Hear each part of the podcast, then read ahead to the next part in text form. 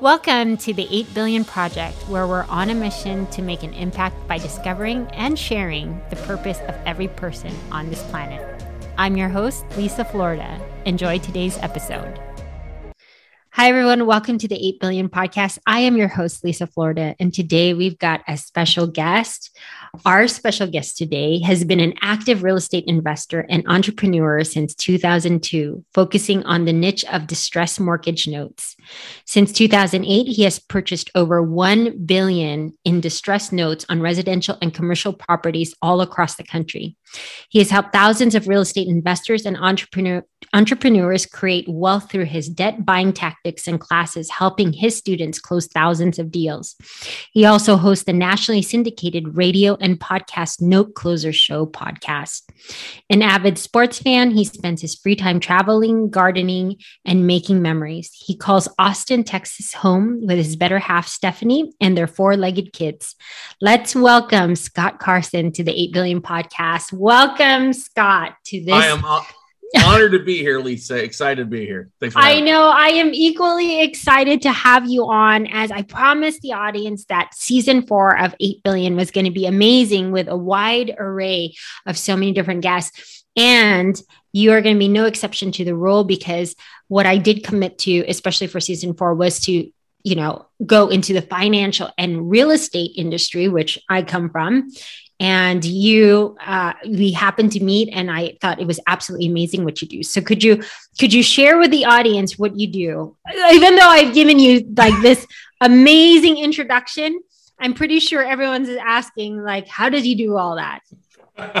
So yeah everybody uh, honored to be here and just he- here to give and, and and be an asset for everybody. But for the last uh, especially since 2008 i've been known across the country as the note guy and what i do is I focus on buying mortgages, uh, distressed mortgages from direct from banks and investment institutions, REITs and, th- uh, REITs and things like that, where we're buying the mortgage or the debt on a residential commercial property. Um, somebody that hasn't paid in six months, usually or longer. Uh, we buy that debt at a big discount from the bank, become the bank. And then our biggest and number one goal is to reach back out to the borrower or the property owner trying to modify uh, reinstate, you know, work with a homeowner to create a win-win solution for them. If they want to stay or they want to walk, we'll work with them to walk as well. Uh, but our biggest goal is get them back. And I like to say, instead of rehabbing the property, we like to rehab borrowers right. and, and keep them the property. So we're always trying to, you know, our, our tagline is turning problem properties into profitable solutions if we can. And so that's, uh, you know, I'm not, uh, I'm not buying, not trying to buy the property. Uh, uh I guess you could say, a, uh, if you've ever seen a movie, watch The Big Short. I'm a bit like uh, Christian Bale's character in there, where I'm looking at spreadsheets and, and properties all day and working to to buy this debt from a variety of lending institutions, and then just try to find what's going to be a, a, win for the banks to get rid of it at a big discount, a win for us and our investors, and but ultimately, first and foremost, a win for the homeowners. Well, that's exactly why I wanted to have you on from from from the onset of you telling me exactly what you did because what I do like is that you provide these homeowners just an option to actually stay in there. And we talked about this on when I was on your podcast was oftentimes unfortunately the banks don't see you as the individual and what happens to you. They look at the numbers and the risk. And and so I I like the fact that you do that for these homeowners. So could you take us down you know a scenario. Like so say for instance you do you know you you've identified some distressed properties you negotiate them with the bank and then where do you go from there? So what's beautiful is the banks we've got we've been doing this for so long and it's it's actually easier to do this is that we reach out to banks directly. I don't usually go after borrowers unless i'm working with like a short sale agent or agent like yourself that's pulling lists and then we'll identify the banks that um, may have more distressed debt. So we contact the banks directly. They'll send us a list as I guess you could say, of their problem children or their uh, uh, the people that are going through financial financial hiccups. And we're usually looking at something where the borrower hasn't paid in at least 90 days. They're in default. Okay. And when we uh, we get that list, then we do a very um, in-depth due diligence process of evaluating the note, you know, looking at the actual collateral file, you know, what's going on, the hardship letters, what the borrower said, We'll look at the, uh, the, the property, get a value of what it is. Where does it look like? What kind of condition it is? And then we'll also look at the borrower. What's going on with them? Are they working?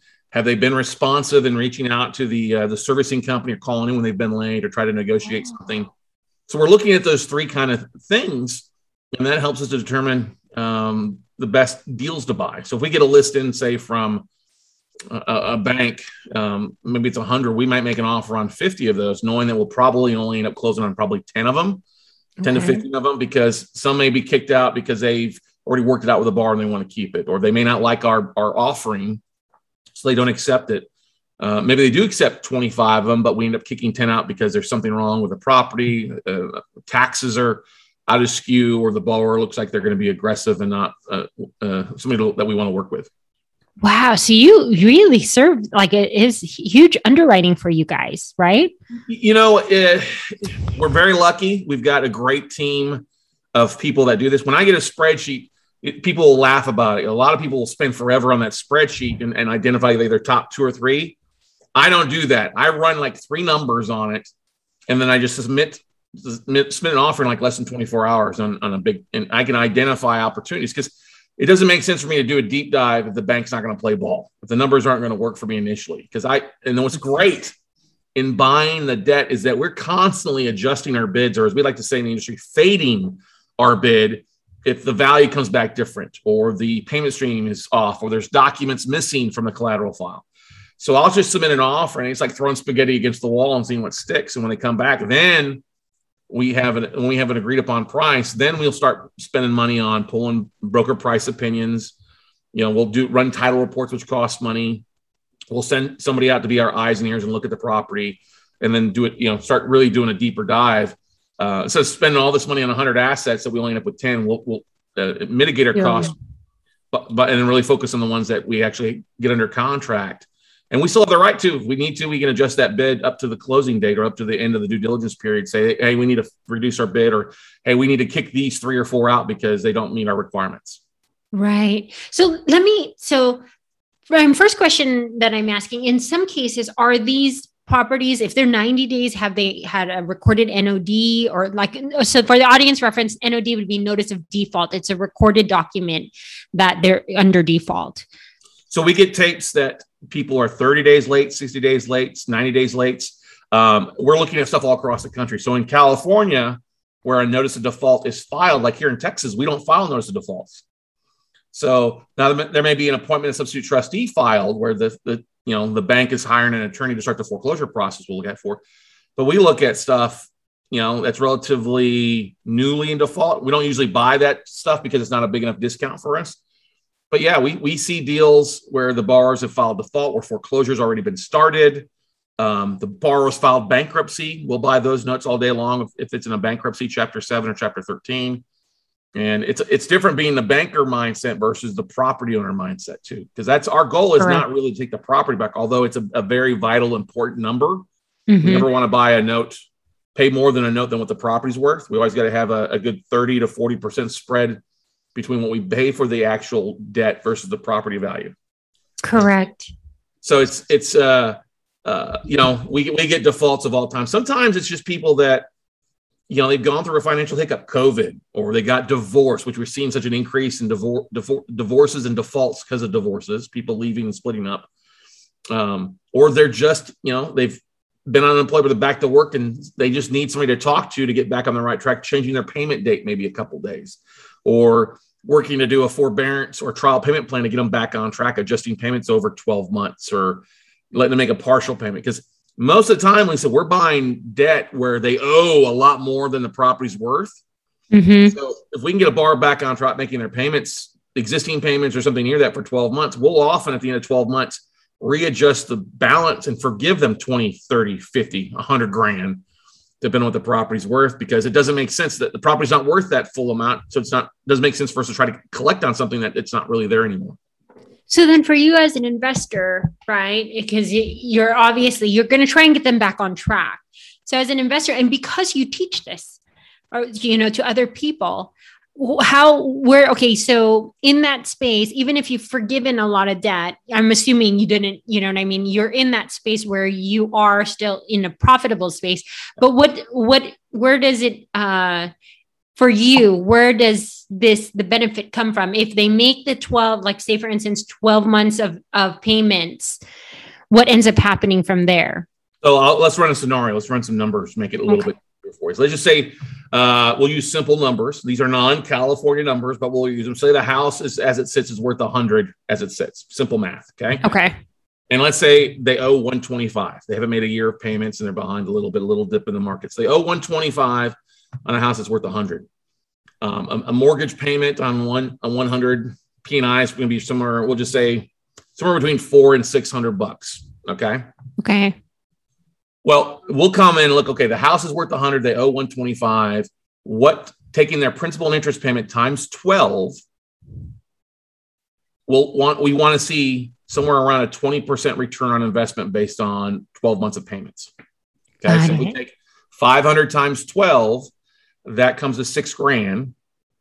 Okay, six six grand is not bad. So we want to see eh, uh, if it's uh, if if we look at the asset and look at the collateral file and the service notes, and we say, hey, the borrower wants to stay. Okay, let's look to see somewhere between a 15% return because it's reperforming and maybe a 10%. Depends on what our money costs are as well too. Because if we've got money costs to, to fund these deals because we use other people's money. It also depends on what our money costs. So if it's a 6% return to us and our, our money costs are 6%, that's not a good deal for us. It's a break. Yeah. If we make 12 or greater percent return, then it makes more sense because we got cheaper money. So six grand on a, uh, um, a sixty thousand dollar investment. Say we that's really what we'd offer is somewhere around sixty cents on the dollar on that. That's a ten percent cash on cash return based on them making their payments and what we paid for the note, right? Correct. But if they pay for 12 months, after 12 months, it's no longer considered a non performing note. It's considered a, a reperforming note that we can sell to Wall Street or other investors at 80, 85, 90 cents on the dollar. It's amazing. So we bought it at 60. We're selling at 90. We made 30 grand in that different split, plus the six grand of payments or more that they made along the way. So our we made $36,000 on a $60,000 investment over a 12 month period. That's, That's amazing. a pretty good yield. Now, I wish every borrower worked with us on that to get back on track because we're doing a good thing for the borrower, allowing them to stay in the house. We forgive 25 grand or 10 grand, whatever the house is over encumbered by at that 12 month period. Um, but if they won't play with us, then we got to go the legal route and foreclose. And that's going to cost us, you know, three to five grand or more to foreclose. So, same thing. We bought it at 60. We're paying 65 uh, total with our foreclosure cost, maybe say 70 with some light repair. We'll sell it at the auction at 90, 95 cents on the dollar. That could take six months or 12 months, depending on the state it's in. And so 25,000 profit on a $70,000 investment is still pretty good as well. Wow. That's amazing. Now tell me, Scott, how did you get into this? Because this is definitely a different, a creative and unique way of of investing? Yeah, it, I, I, was very blessed. Uh, I started a mortgage company with a buddy of mine. Uh, I used to be a financial advisor. Uh, worked with Smith Barney until they closed down my location here in Austin. I remember Smith Barney. Yeah, Smith Barney back in the day, the Citigroup, and uh, went into banking. Uh, was working for J.P. Morgan Chase as a banker here. Was a number one banker here in Texas. Uh, opened up a bunch of different branches throughout here. But a buddy of mine that I worked previously started a mortgage company, and I always wanted to be an investor. I actually tried being an investor out of college and fell flat on my face and was, uh, I like to say, my, I was my own deadbeat borrower. I was facing foreclosure. So I empathize with a lot of people that have fallen mm-hmm. behind on bad times. But we started a mortgage company. Our sponsoring broker um, was traveling the country to all these real estate expos and teaching owner financing, uh, wraparound mortgages, note buying, uh, along with all these other speakers at these big expos. So for four years, while we were doing mortgages, I was literally traveling the country every other weekend in a big investment seminar, sitting in the back of the room, not only learning the note business, but also learning all these other creative strategies. And when everything hit the fan in 2008 here in Austin, you know, I just said, okay, instead of me calling banks to originate loans, I just started calling those same banks and said, hey, what do you have on your books that you're looking to sell now on, on the note space? And just would make 50 to 100 phone calls three to four times a week, three or four days out of the week till I get a list in. And I would, okay, what do you have? What, you know, I like, I flipped a, I got a note in on a, an eight unit apartment complex in San Diego that I flipped for $35,000 in 24 hours. I uh, bought a note on this little property in, in Jacksonville, Florida that was worth 60 grand at one point. Was maybe worth 25 grand with a big downfall they had there that I paid three grand. I flipped it for 13 grand.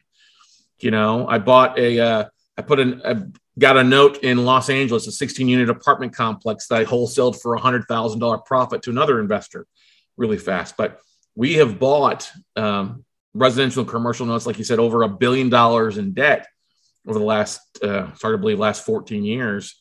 And it's just because I dollar for dollars, I make phone calls to banks. We, we leveraged LinkedIn to contact these departments, these internal departments at banks. You're not going to call the, the, uh, the customer service number. uh, you're not going to call it loss mitigation, unfortunately. You're going to call it like the special assets department or the secondary marketing department. These are the departments in the banks that handle the debt sales. They are reviewing what's going on on the collection side of things, but oftentimes most people don't realize that a, a one note, like a hundred thousand dollar loan that's in default, actually ends up co- costing that bank about a million dollars in fees. Yes, absolutely. And so mm-hmm. that's why banks are often motivated to sell debt. Um, maybe not at the. We, I wish we were seeing nickels and dimes uh, yeah. on the dollar like we did back years ago, but it's still an opportunity for us to buy a lot of debt at substantial discounts compared to what you know things are going for the auctions and foreclosures taking place. Yeah, absolutely. Because even back in the day, right, when the foreclosures were happening, they were saying like what you know what each property was worth the, the bank had to have at least a credit line of 10 times that much and so i was telling people yeah the bank of america chase all those big lenders they're not going to come out on media and say like oh i have 50% non-performing assets because uh, remember at the time they were they were risking getting you know taken over by the government. Yeah, the Justice Department stepping now. Here's the thing: the government literally set up Bank of America and some of those other companies with record numbers. We all know the TARP funds that went up, and, and mm-hmm. remember the banks returned to TARP funds after a year without using a dollar. Here's the situation. Okay. Um, in California, you had a product called a pick a pay or a negative yes. amortization loan. Okay. One of the biggest originators of those loans was New Century Mortgage out of Dallas. They were doing them all across the country. If you ever watched The Big Short, you'll see one of the news flashes was my New Century files bankruptcy. Yes. Okay. I still remember where the building is here. Yes. Yeah, I've been there. Okay. In my memory. New Century was selling most of their stuff to Cap to Countrywide. Okay. That led to the downfall of Countrywide. Well, Bank of America bought Countrywide at 20 cents on the dollar, lock, stock, and barrel. Okay. Now, when a bank goes out of business, the, uh, the FDIC makes that acquiring bank sign a loss share agreement where they can't sell the assets off below 85 or 90 cents on the dollar for 12 months. So the, the, ah. a year after Bank of America bought Countrywide, they reported record earnings. Why? Because they bought all this debt at 20 cents a dollar. They sent out letters and automatically modified people to 30 year fixed rate mortgages at 4% interest rate. So then those assets went from 20 cents of the dollar of value to 90, 100% of, of value. So they basically made five times what they paid for Countrywide in the first 12 months alone, just on that alone. That's so crazy because back in the day, and my our first our first REO, you know, our first relationship with the bank was countrywide, right? But when when they when Bank of America were like, who would be crazy enough to buy countrywide, right? With all of the properties that they had now, it's just like because you and I were both dealing with them. We're just yeah. on two other sides of the coin. Yep. Well, I ran a short sale negotiation company for investors for my travels, so we were doing short sales in 30 different states um, at the same time I was buying notes. And I was actually targeting short sales as a way to go in. Oh, here's a seller that's motivated to sell. Let's go and see we can't buy that note direct from the bank and approve the short sale. Wow. That's why I'm even saying, like, even in this, I mean, we were talking about the Scott, like we are hitting like this really unprecedented times. But even with me having met you now, I, I feel like I have another option for for my, you know, for my clients or potential clients or borrowers or people that just want, you know what I mean? Because like what you said, depending on the bank. So let me ask you, have you had people like homeowners find out what you do and just say, hey, could you could you buy the note on my house?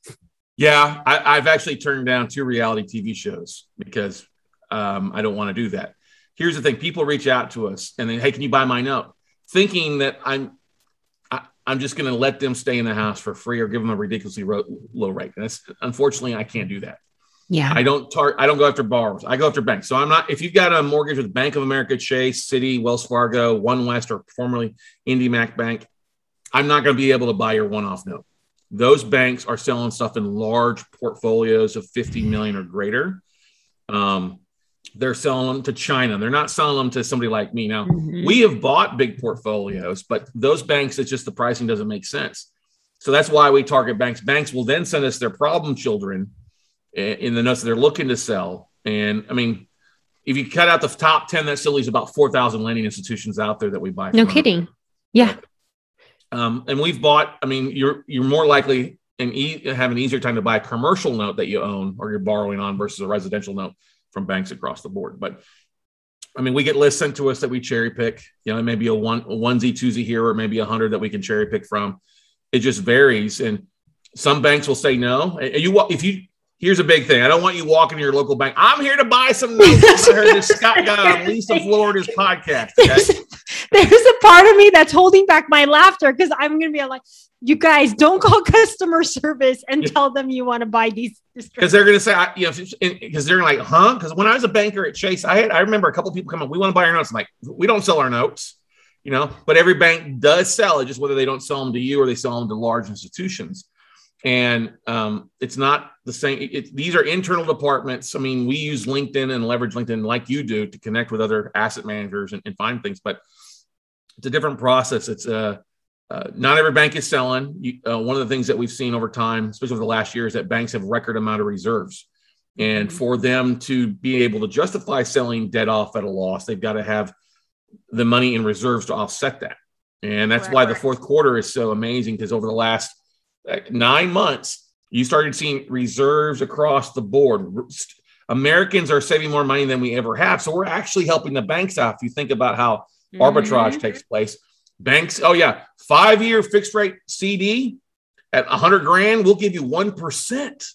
well, banks are lending that money out at 3% for mortgages or 5% for or 10% for car loans or 20% for credit cards. So they're making 2000 times on your money. They're glad to give you you're like little oliver twist. So please sir can i have some more interest rate please sir so that's the right? thing. Or even just even in those two, three days that your wire is not going through. I was like, do you know how much money they're making off that?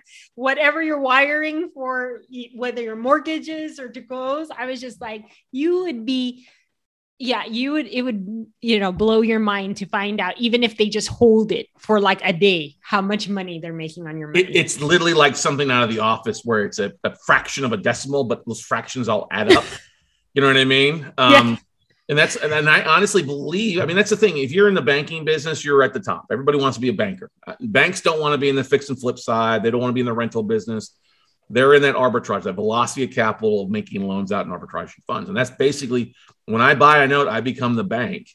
And we have a variety of ways of working with a homeowner to keep them their house. I mean, we'll modify loans all day long for people if it makes sense in a couple of fashions. But you, you got to realize, ladies and gentlemen, the more you can learn about finance and numbers, um, the, the, wealthier you will be and understand the different opportunities that are available out, out there for you. So yeah, that's very, that's very true. And that's why I wanted to do this for my audience. So thank you so much for actually coming on because I was just like, Scott, I need to have you on 8 billion because I am committed to actually showing my audience so many different options of how they can, you know, whether you're an investor and like and, and how you can make money during these times because we said it on your podcast yeah. right now it's really about going back to the basics. And yeah. then like i'm saying is unfortunately there's a lot of american i mean like with what we see coming on right? Potentially maybe a crash or you know i hate to say that because i don't like scaring people right?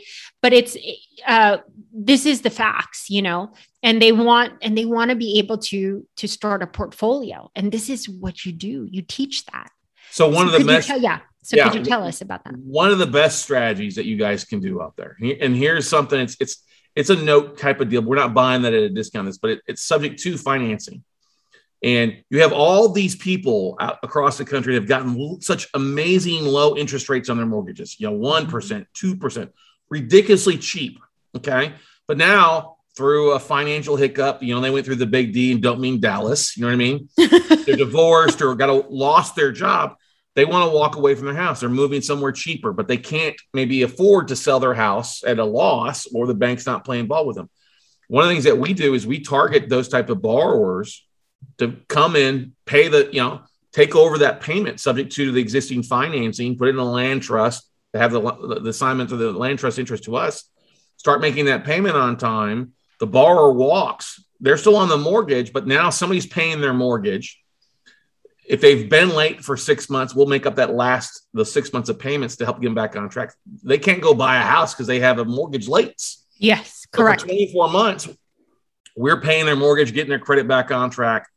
We may take that property and then either turn it into a rental at a higher interest rate, and obviously making arbitrage between what's owed on the, the, the PITI and then the, the market rent rate. Or we'll owner finance it, bring in somebody who's got a sizable down payment, doesn't have the credit score, the FICO, but has plenty of money mm-hmm. for a down payment, and then we'll do a wraparound mortgage. Um, you know, owner finance it to them at five, six percent with a down payment, and and cash flow that way. But be able to acquire and control real estate without any money out of our own pocket for the most part, or having to qualify. That's amazing because everyone was all like, you know, and I was even talking to another friend, and she was just like, "Well, what if you don't you know qualify for even like traditional mortgage. And i was like well there's so much creative financing right now. You know i said for me back in the days or at least what was obvious i was just like hard money lending right? You're going to be paying a little bit higher interest but you're typically just using it to bridge during exactly. like a short term uh, time before you're trying to the max. Exactly yeah. Yeah and this is exactly and so you teach all of that too. Mm-hmm right, Scott? So yeah, I've been I've been teaching. Uh, I started teaching real estate investors how to dive in the note space because most people are like looking at me like I was speaking Greek or Latin. Mm-hmm. Right? Well, note. Do you mean? I mean, you are you, you're a uh, you mean you're a mortgage broker? No. Are you a realtor? No. Well, what are you then? You know, I'm, yeah, it's I'm like crazy. this thing in your pile of your loan exactly. documents. It's called the note. Yeah, exactly.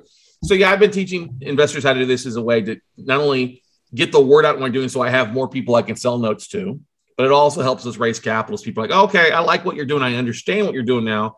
Instead of doing the work, I'd rather write a check and invest with you. And so that's what we've done over the last 10 years. We're, we're very, very proud of the fact that we've got a lot of students who've gone out and done amazing things. You know, they've bought 25, 30, 50, 100 plus notes in a year and making a big impact by keeping people in their houses. That's our number one thing. If people don't go get into the note business to take property back, I mean, it is something that happens probably 30, 40% of the time. We end up foreclosing or wow. um, offering cash for keys for the borrower to walk. But I don't want to own real estate. I mean, I'm investing in about 30 different states. I want to own the note, which turns into cash flow each month without having to pay any rehab costs, without having to pay any attorney fees. We pay a servicing company to collect. And then if the borrowers don't play ball, then we just boot it to our attorneys. But I'd rather, I want that cash flow coming in without having to do any work. Uh, yeah. Uh, dealing with toilets, tenants, and trash outs. Yeah, no, that's that's where I that's the other side of the coin I was on. When everyone was all like, I was We've like, all been there. no, and then everyone when back in the day when when you know, like what you were saying, like 60% of the market dropped because they were all like, you want to see what real realtors are made of?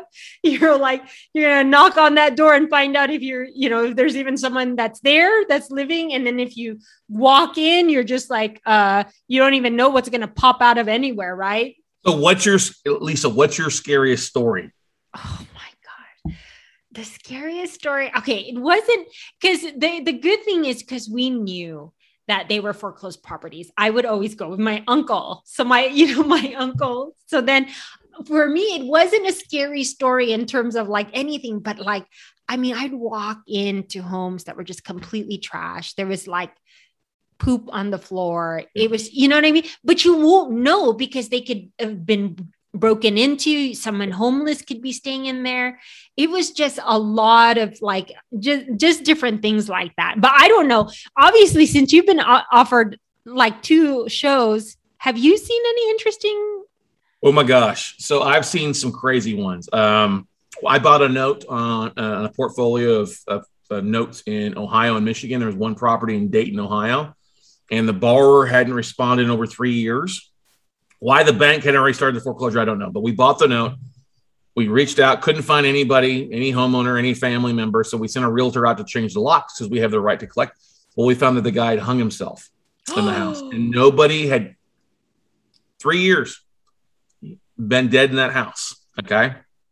Um, And I it bought a took note. the banks three years to like They didn't do anything.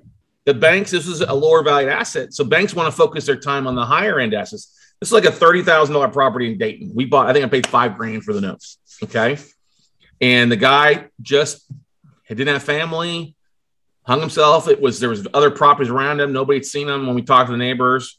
Um, yeah, the, the realtor got a bit of a surprise when she walked into that house and saw that. Um, bought a property in Salt Lake City, bought the note, foreclosed in Salt Lake City. I mean, had had the worst roach infestation in the county. And I was actually up there when we we uh, changed the locks and walked in there, and I was like, it had kind of a, a, a wall separating the kitchen and the living room, and there was roaches, but not as bad. Well, I went and just kind of pounded the, the wall because we knew we were going to knock that wall down. It rained roaches down on top of me. It was- It was so bad that the we got junk guys would not get the junk. They came in and said, "Heck no with that," and they took off. So you what did you guys? You you had to obviously do extermination first. had to we had to tin it up, exterminate it. I mean, it was a little bit. We bought it cheap enough, so it still made we still made money on it. But this is why I don't do rehabs. I said somebody else to do if we have to do rehabs for the most part. Um, I, I will let me tell you a good story. How about we tell a good story? Yeah, here? let's tell a good story.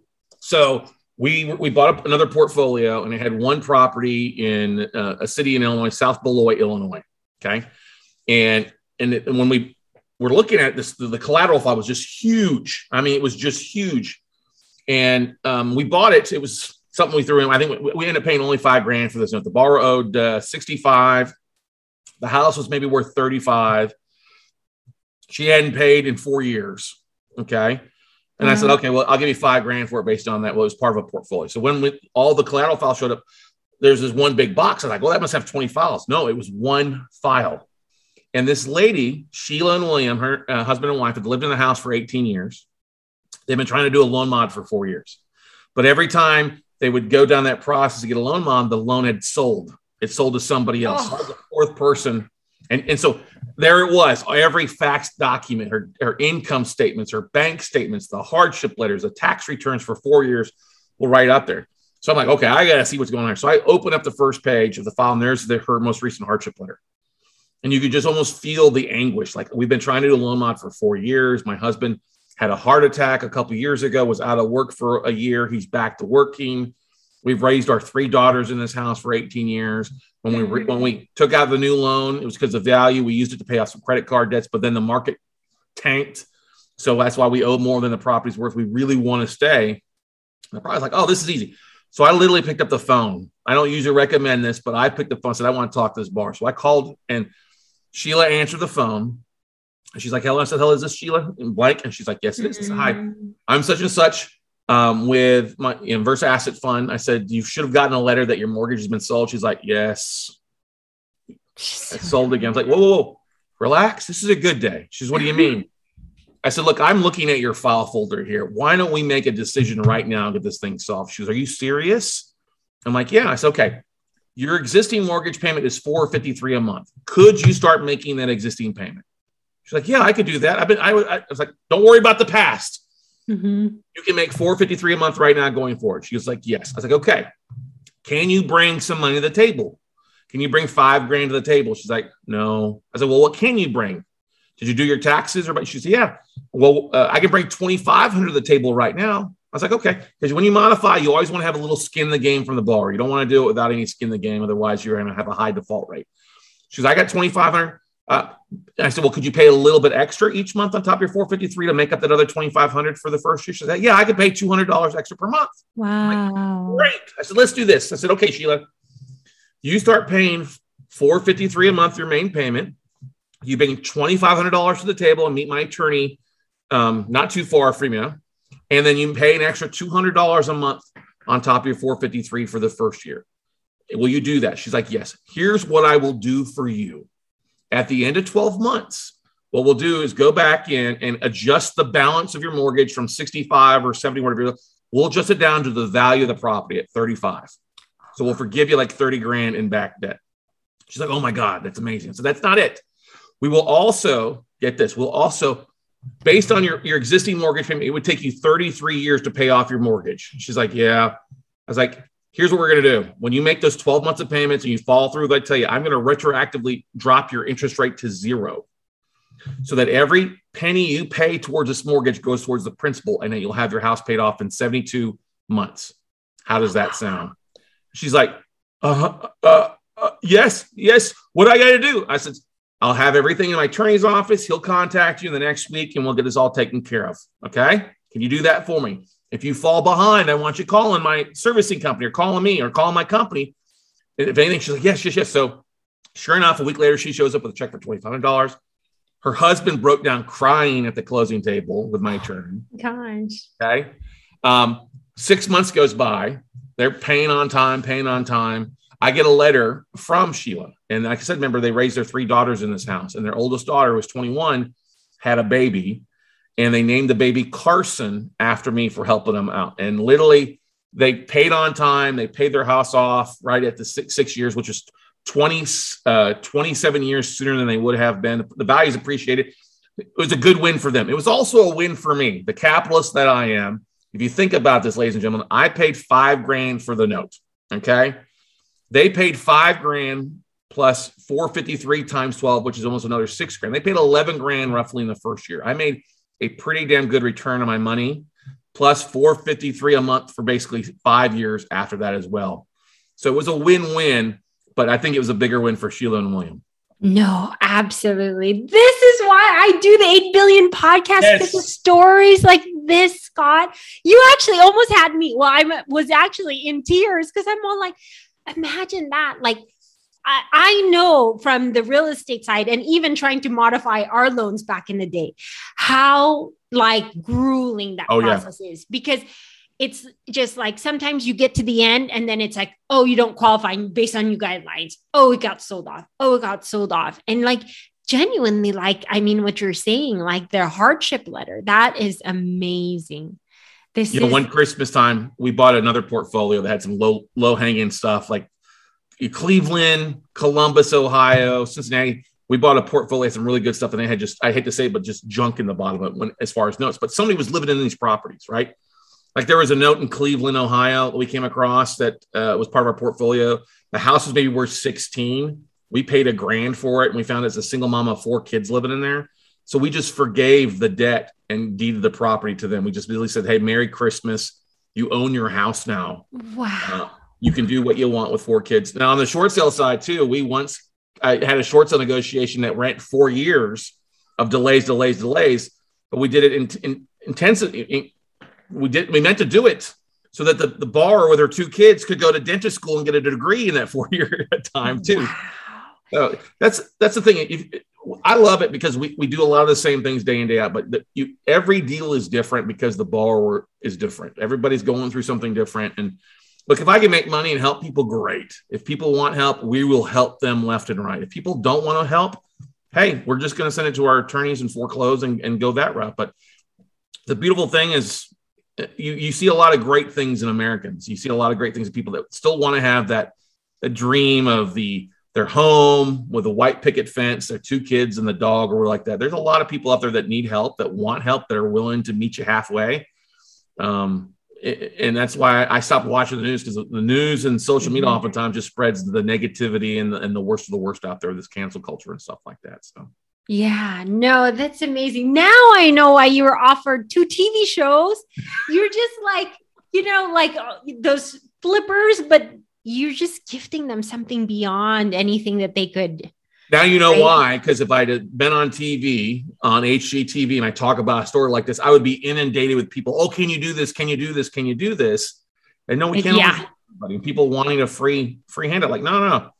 Everybody pays rent. Everybody pays their mortgage. You've got to yeah. show up. There's no such as a thing as a free lunch. And unfortunately, like we were talking earlier, I think that's what's happened the last two years. People have been given free lunches or free stays. They don't want to go back to work. They're used to that free lunch, and that's part of the problem with what we're seeing right now. Unemployment is still high, or the la- uh, sorry, uh, we have all these jobs that need filling that people aren't stepping up to fill because oh, I'll just stay home I can make more off unemployment than actually working for a living. Yeah, that's what we're seeing, and that's why I'm all like, we are. I mean, I just don't have the words. And I'm just like you too, Scott. I don't watch media, but yet I have to stay, you know, like I'll, I'll get forwarded media. Like I just got forwarded where JP Morgan Chase made the big announcements that there are we are going to see mortgage defaults. Well, I think they kind of knew this for a while. surprise, surprise. They kind of, you know, it's a it's just like, oh, what's the schedule and timing release of our announcements? That's, you know, but I, it brings me so much joy to put people on like you, Scott, where you can get so many benefits if you'd like to join Scott's course and learn how to become an investor. Or in a in a way you're like an angel investor. That's so weird. That's yours hashtag angel investor. There, there we go. Exactly. I, we've been called the white knight the, the shining white knight and the riding on the white horse to save people that they're for. But look i'm a normal guy. I've been in people's shoes. That's why i empathize with people that are, are facing difficulties. Um, you know, you we try to help everybody. Not everybody's, you know, and sometimes the banks aren't willing to play ball with us either. Too, they they want to hold on to their stuff and, and drag it out and and foreclose because they see the value what's going on. And it's it's an interesting time i will tell you that. It's um, going to be an interesting a very interesting time. You know we had part of our portfolio get hit hard this last uh, year too was people stopped paying and we were the banks they're like okay we had uh, half our portfolio stop paying so we had to start figuring out how to try to get people back on track and reaching out to them and we still have some people that haven't paid in the last 18 months that we couldn't foreclose on because of all the the moratorium. So I, I, feel both sides of the the coin when it comes to everything, you know. So so you can truly attest to that, right? With the moratorium ending, now you're just like, okay, now you're probably in that space. Like I have to I have to figure out these notes because, yeah. Yeah. So we I'll, I'll give you an example. We got a property in uh, Winston Salem, North Carolina. We foreclosed. Actually, we did a deed in lieu, a deed in lieu with a borrower. The borrowers moved out. We had squatters move into the house Okay. Okay. Waters moved to the house in North Carolina right as the moratorium ended. So we couldn't evict squatters living for free in a house that we own because the county wasn't doing any evictions of any sort for 12 months hmm. plus months. And I'm like calling the county. They're Like, oh, I'm sorry, we're just not enforcing any type of eviction at all for the next 12 months. And I was like, oh, so, you know, I'm, I've been ready because I'm like, okay, let's start filing some eviction notices, some foreclosure moratoriums as this stuff ends. Mm-hmm. You know, I, I, you know, like I say, I'm glad to work with people, but I don't, I don't run a charity. I donate to charities. Okay. Yeah, no, absolutely. And that's what you're saying. Like she made, you know, what was that? Sheila? Was that Sheila, yeah. right? Yeah. Sheila made good on her 12. And, and I'm pretty sure that you could tell by the hardship letters because there was a stack of them that they were really trying. And that's, that's, what I mean this again. That's why I was like telling God, I was like, really? Again, this other market? Just give me the strength to get through it, you know? Yeah. But now I'm I'm much better connected. I have other resources that I can give them to. I, I have I've just been I feel very blessed to have this really great network, including you, Scott. Well, that's the thing. It's what we we we connected on LinkedIn. I remember it was an blast or something like that a while yeah. back. And that's the thing is I think knowing your energy, knowing you, I think we've met before. I think we may have met back previously eight, nine years ago. I was looking and I think I may have found an email from you that we connected originally back in the day um, out there. But that's the thing. I think those that people that have been around for a longer period of mm-hmm. time, you understand the opportunities and you understand the connections and that you don't burn any bridges as best you can because you never know when something's going to happen or when that pendulum's going to swing back in the opposite direction in the market and that's what I was just going to say. You know, before I ask, uh, you know, your information so people could actually join your programs and get a hold of you. One of the things I wanted to go back to, and probably at the beginning that you were explaining, that as you traveled around and you got to hear how these notes were negotiated, and then of course you, like you said, you started dialing. It, I mean, is this what happens? Because you said you you don't call customer service. A part of that work too was calling in and probably getting denied by the banks like who are you to try and buy a distress note? So you're i mean you're talking about many years of established relationships but it did take that initial hard work too.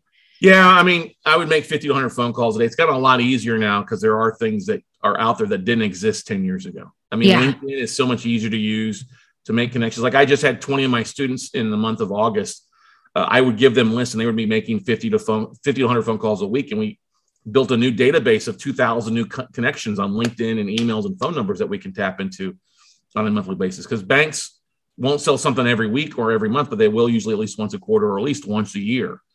And I had another thing that was in 2010 when everything was going crazy, Lisa. Yeah. I'm a big baseball fan. Okay. Uh, big baseball fan. So I was like, you know, you're seeing those commercials of, you know, six dollars for a beer, five dollars for a uh, hot dog. Seeing all 30 parks with your family, priceless. You mm-hmm. know what I mm-hmm. mean? For those Visa commercials. So I was like, I want to do that. I just gotten divorced. I just had a business partner that we split. And I'm sitting there, April 2000, uh, no, sorry, March of 2010. And I said, okay, I, I want to go do that. What's it take for me to go around the country? Because I don't have a lot of connections right now. I don't have a lot of uh, attachments. I can, I can kind of be a free, free man. So I planned this 30 week trip across the country to go to these Major League Baseball parks. And the power of marketing for those out there. So I start, I've been sharing blogs and videos of, of what I was doing. Over the matter of a couple of weeks, I had four or five investment clubs reach out to me and say, Hey, Scott, we see your stuff. We like your stuff that you're sharing on YouTube or the blogs. Would you be willing to come out to our investment club and speak to our members? I'm like, Yeah, when do you want me to come out? And the dates that they had lined up lined up perfectly when I would have been in that town to watch baseball. Okay. So I was like, okay, God, I get you. Sold everything that I owned except my truck and my dog and some clothes. And I jumped in the truck, and what I thought would be 30 weeks of traveling the country turned into three and a half years. And I met so many times. I spent like three months in Florida as I was going like door to door.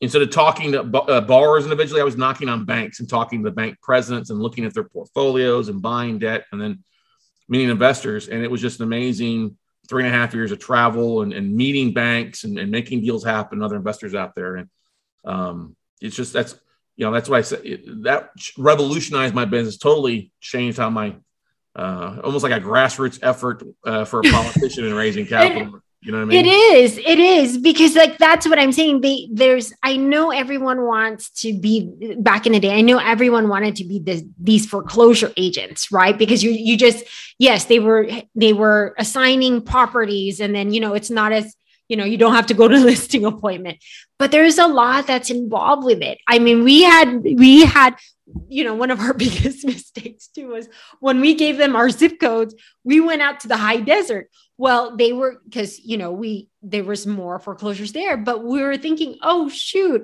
like that's an hour and a half for so every time we were assigned we had to go drive out there. So it just made sense that after a while we kept someone out there. We were okay, these are your properties and assign it. But yeah, I mean, like it, it's a learning game. But th- that's sometimes often when you look back, it's all of that hard work that yeah. goes into all that that makes everything so much more fulfilling. Well, anytime you can stand out as an individual and do a little bit extra, I mean, REO agents have a tough time because they're turning the utilities on. Yes. They're having to do all this extra money out of pocket, hoping that it sells to get reimbursed for a variety of things. And that's a lot of work. REO agents, most people, work, oh, I want to be an REO agent. It's a gravy train. No, it ain't. No, it's not. It's not. It, it, takes work, you know, and, and that's work is a four letter word to many people, you know, especially, especially with what we're going through now. yeah, exactly. We've got to retrain so many people, but gosh, I mean, this is amazing. And I'm pretty sure you have so many more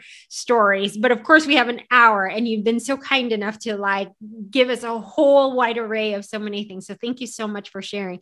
But if anyone from the audience would like to either get a hold of you or check out one of your programs, what would be the best way to get a hold of you, Scott? It's pretty easy. If you can go to my our main website is weclosenotes.com. That's weclosenotes.com. You'll find our training, our our podcast. We have, I'm you know check out if you like podcasts, what you do, and make sure you hit the subscribe button right now because Lisa's doing an amazing job. Hit the subscribe button hit rate and review. Leave her a five star review.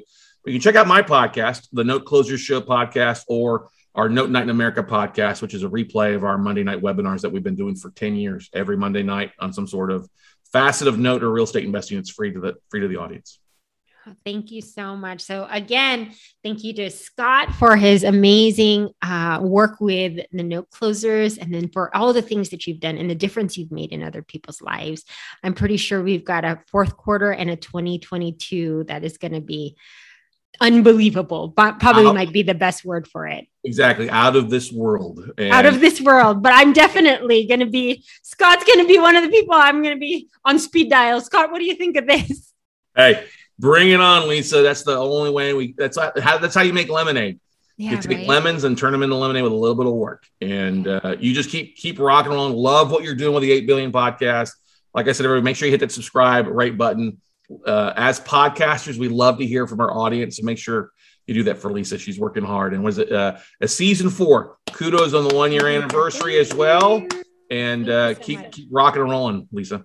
Oh, thank you, Scott. Like I said, you're always welcome on this platform.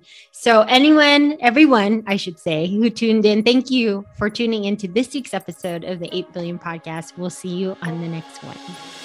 Thank you for listening to today's episode. If it's moved you in any way, please review and share your thoughts or text me your thoughts at 949 247 2800.